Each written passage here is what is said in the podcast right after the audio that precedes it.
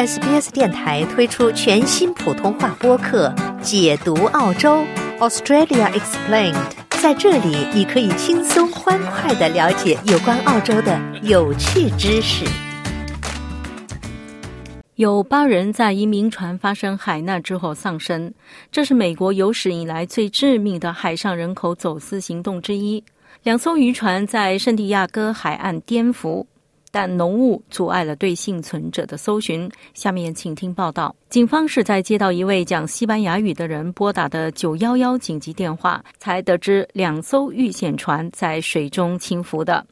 周六晚上，紧急救援人员开始了搜救行动。两艘船上估计有二十三人。詹姆斯·加特兰是圣地亚哥市消防和救援部门的救生员负责人。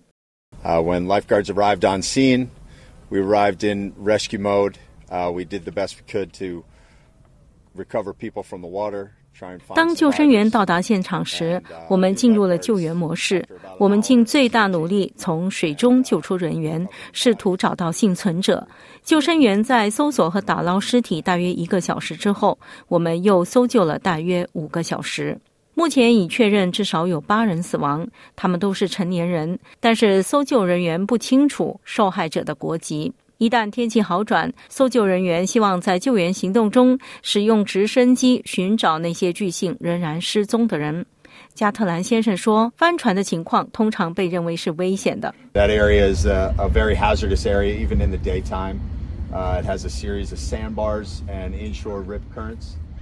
那个地区即使在白天也是一个非常危险的地区，那里有一系列的沙洲和近岸裂流，所以你或许认为你可以回到岸上，你会踩到一些沙子，或者到达腰高、膝盖高的水域，所以你认为那是安全的，并且能够离开水面。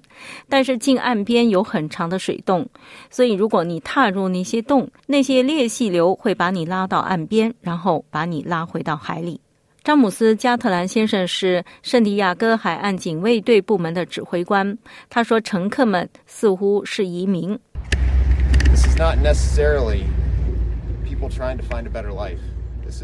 这些人不一定是来寻找更好的生活的人们。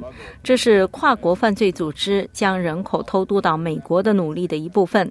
这些人到达美国之后，往往是去做劳工或者性工作者。”船长说：“这些案件近来有所增加。Since 2017, we've had a 771 percent increase in human trafficking in the southern. 自2017年以来，南加州沿海地区的人口贩运增加了百分之七百七十一。自2021年以来，我们有二十三人在海上丧生。喜欢、分享、评论，欢迎您在 Facebook 上关注 SBS 普通话页面。”